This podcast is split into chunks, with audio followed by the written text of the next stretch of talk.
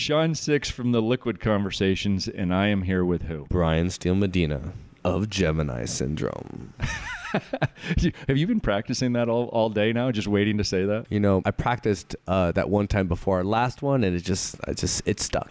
Well, we're here in Las Vegas. We are in your studio, your Yes, sir. domain. Yeah. So- it's exciting. You're like, you're my uh, first guest here. I'm the first person to see the inner sanctum of Brian's creativity. Yeah, it's cool, man. I'm, I'm very excited. I just moved to Vegas um, in February, and so I'm just kind of starting, starting a new thing here and planting my roots and finding, uh, finding my way, and it's good. So, moving from California to Vegas was that scary? You know, for the longest time, I was, I guess I would preach uh, about staying in LA and not leaving. You know, I used to kind of Don't be that a guy. traitor and, and leave. Yeah, I mean, I moved to LA in 2000. Um, I've told you the story before, you know, with Ivan, and we and we uh, we made our way in California, and you know, everyone that was kind of part of that whole scene, they either quit or the last man standing is still surviving. You know, Right. so and then I reached a point where I realized about a year ago where I don't need LA anymore for the reasons why I went to LA. Like when Right. we when we started Gemini Syndrome, we needed to be in LA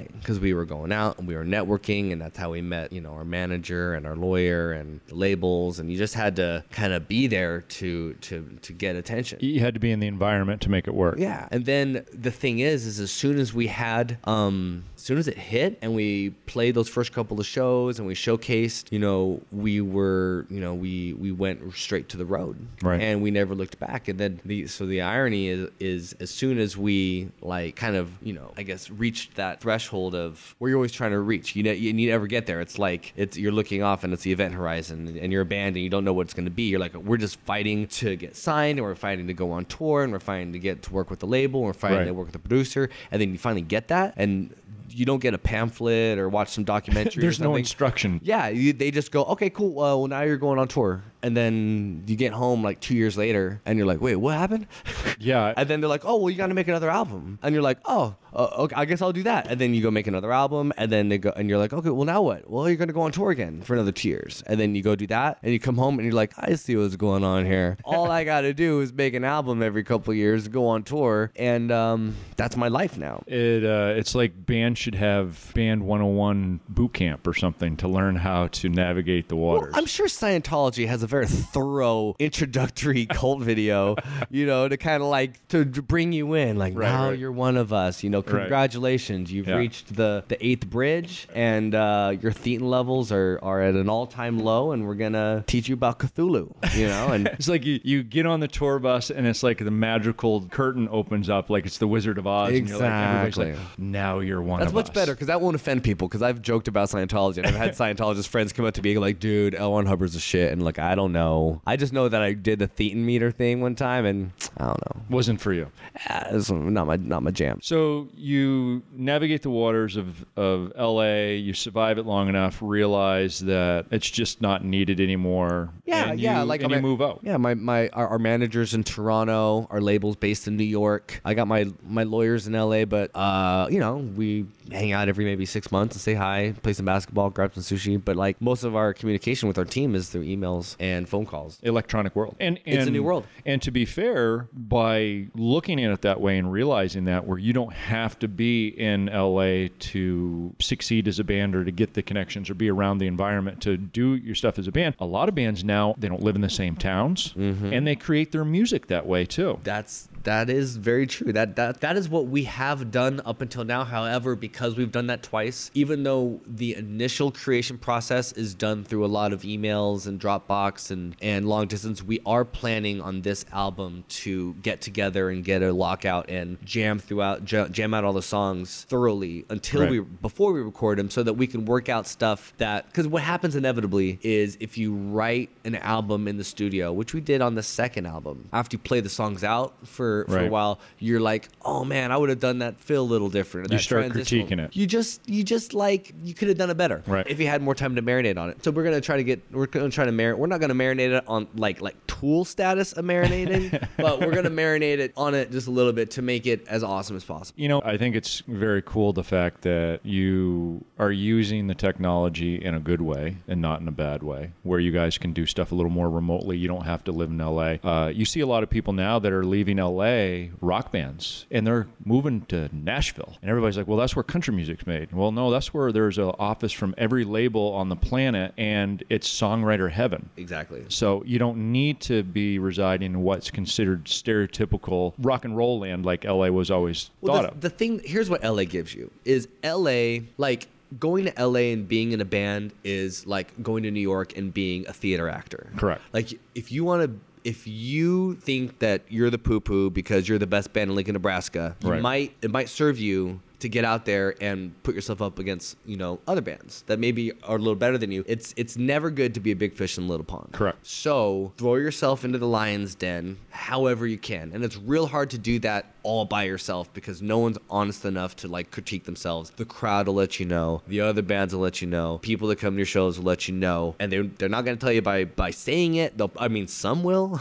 They'll probably saying it by walking out and not Right. being there. So you got to That's how you You'll you'll you'll get the idea real quick if you need to improve your skill level or your performance or what have you. You'll find out brutally honest and real quick. Yeah, and that's the best way to do it. And the and and so if you're gonna if you want to be the best at what you do, you got to go where the best are. So, and I'm not saying necessarily that the best bands in the world are in LA. I'm just saying that LA does have historically a very legitimate local scene, and it has always. There's always going to be Sunset Boulevard. There's always going to be Whisky. There's always going to be Roxy. I mean, maybe not. You know, they did Right. tear down House of Blues this year, but Right. and they tore down CBGBs. Right. So, all right, maybe I'm going to take that back. But you know, uh, I've I've been to New York a bunch. I never lived in New York, but I spent a couple months there, um, thinking about living there. And the music scene in New York is definitely, um, I would say, even more cutthroat than It's LA. aggressive. Yes. It's aggressive. I mean, look, I you know I live in Boston, and we always thought that Boston was an aggressive music scene because of a school like Berklee being there. You have so many amazing musicians in one town, and they're all good, and they're all competing for the same slice of pie that you are. So you might not make it. You're more likely not to make it than make it because of the environment. But yeah, New York's a is a mean, rotten, terrible, Better to aggressive know you're city. not going to make it quick and painful, like ripping off a band aid, Right.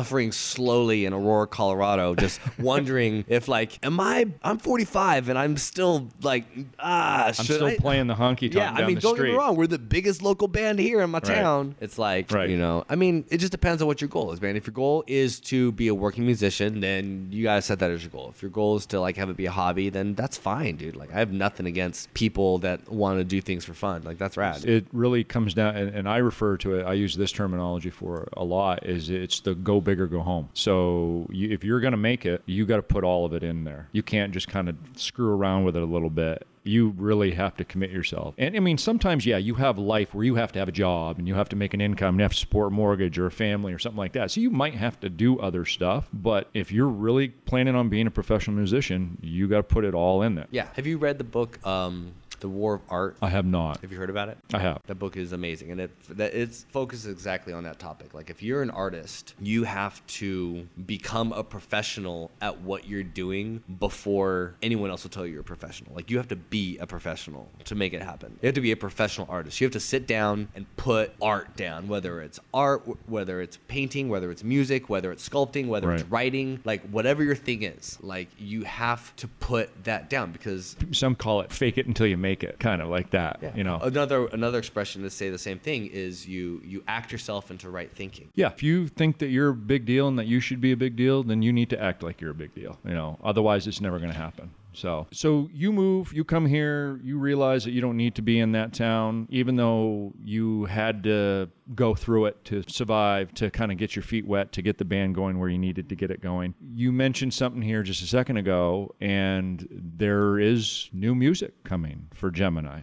Nothing official yet, but there is new music in the works, correct? We officially have new music in the works. So I'll go on it is record. officially It that is you have new music coming. officially underway. Yeah, I mean that all that's worked out. Um, we are. I mean, we've done our last. We've done our only two albums in Las Vegas with Right. Kevin Churko, with Kevin and Kane. And um, so another reason why I came to Vegas was because I would always come to Vegas to work. Right. So the so for me to come here was a no-brainer. And ironically, now we're going to record our third album in LA, but we're still going to uh, work working on it out here. Uh, You move here, dude, and you're going back. You're backtracking here. No Man. one. You guys are very mysterious. You can't figure out where what your next move's going to be because it's unpredictable. It's mysterious on a West Coast level, but if you look at an entire globe, I'm just like to- toggling back and forth like a Right, like right. a like like a Adderall ridden like like what do you call it a pinball Right, like between okay. Vegas and LA and Arizona like chilling. So new music's officially coming, and I assume playing out again. Yeah. Well, the goal is to um, write a very thoroughly uh,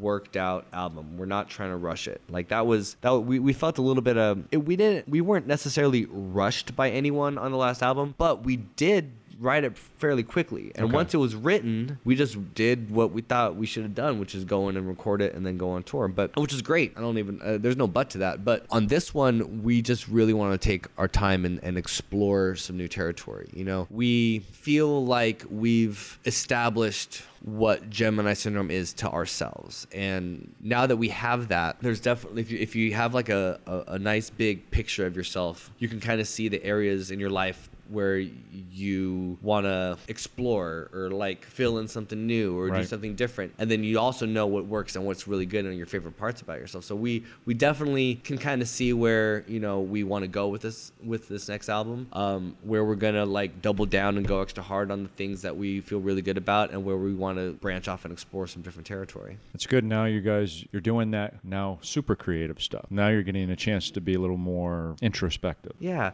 and you know, for the first time, we have a real uh, guitar player. You know what I mean? I, I- mean, and that, that that's in no way a a slide on on Mike or Rich, but uh, on this on the last album, because I mean, the first album was was Mike and Rich and it was terrific, and they're amazing musicians. But on the second album, it was just the three of us. Right. So we all kind of went in and and did that for ourselves, Right. you know, and and so the the the sound of the second album was very much the the the core of the remaining members of Gemini Syndrome, and it was real hard for us to to really find that that missing piece, you know, because you know I. Uh, you know, from my perspective, Aaron and AP are such strong um, forces in what they do. I always felt like, you know, how am I? How are we ever going to find that equal amount of intensity and individuality in a Right. guitar player? You know what I mean? Especially in a new guy. You know what I mean? So, so it was really cool that it worked out where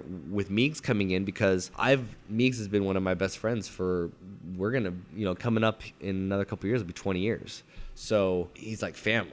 Like Right. literally couldn't be any more any more like family. And not only would I do I tr- trust him and love him on like a human being level, but just as a musician, he's he's my definition of a rock star. I'm like he's he's so ind- so unique and so individual and so creative and so expressive and doesn't give a shit about the rules. And that was that you was, mean there's rules in rock and roll? yeah, well, a lot of people now, especially when you get to this level, they try to follow formulas and they try to do things this way or that way, and everything becomes a copy and paste plug-in and a and you know it's like, dude, sometimes you just need someone to go up there and like smash a guitar and like use a talk box and like use you know filter uh, the the pickups through a Kaoss Pad. You know what I mean? Like You guys have a chance to get a little more introspective this time around. You're going to take it a little slower and craft the album that you think maybe you didn't have the chance to the last time around. that's a really good way of putting it. You're a you're a poet. I, I had no idea. Uh, and then when do you anticipate that this album would be available for the uh, the listening Um, audience? I mean, we are realistically aiming at uh at towards the end of 2000 uh, uh, of this year or the beginning of next year for release. You know, because there's a whole There's a November process. through January thing to where if if it's not ready for October, then it's gonna have to be next year. it'll it'll drop into the next year. yeah, but We're, you know, I think we're gonna just, for the most part, just lay low, uh, keep a low profile, work real hard on the music, and you know, we got some cool little things happening here and there. We got some B sides coming out. We got some. Um, we're playing a couple festival shows, putting out some new merch stuff that's kind of uh, related to the new album concept and stuff. Kind of uh, a teaser. So we're we're uh, we we have a lot of different things in in the working process right now, and so we're just putting it out little by little and, and making sure that we're uh, we're focused on the on the task at hand. awesome. Thanks, man. Appreciate it. Appreciate you, man.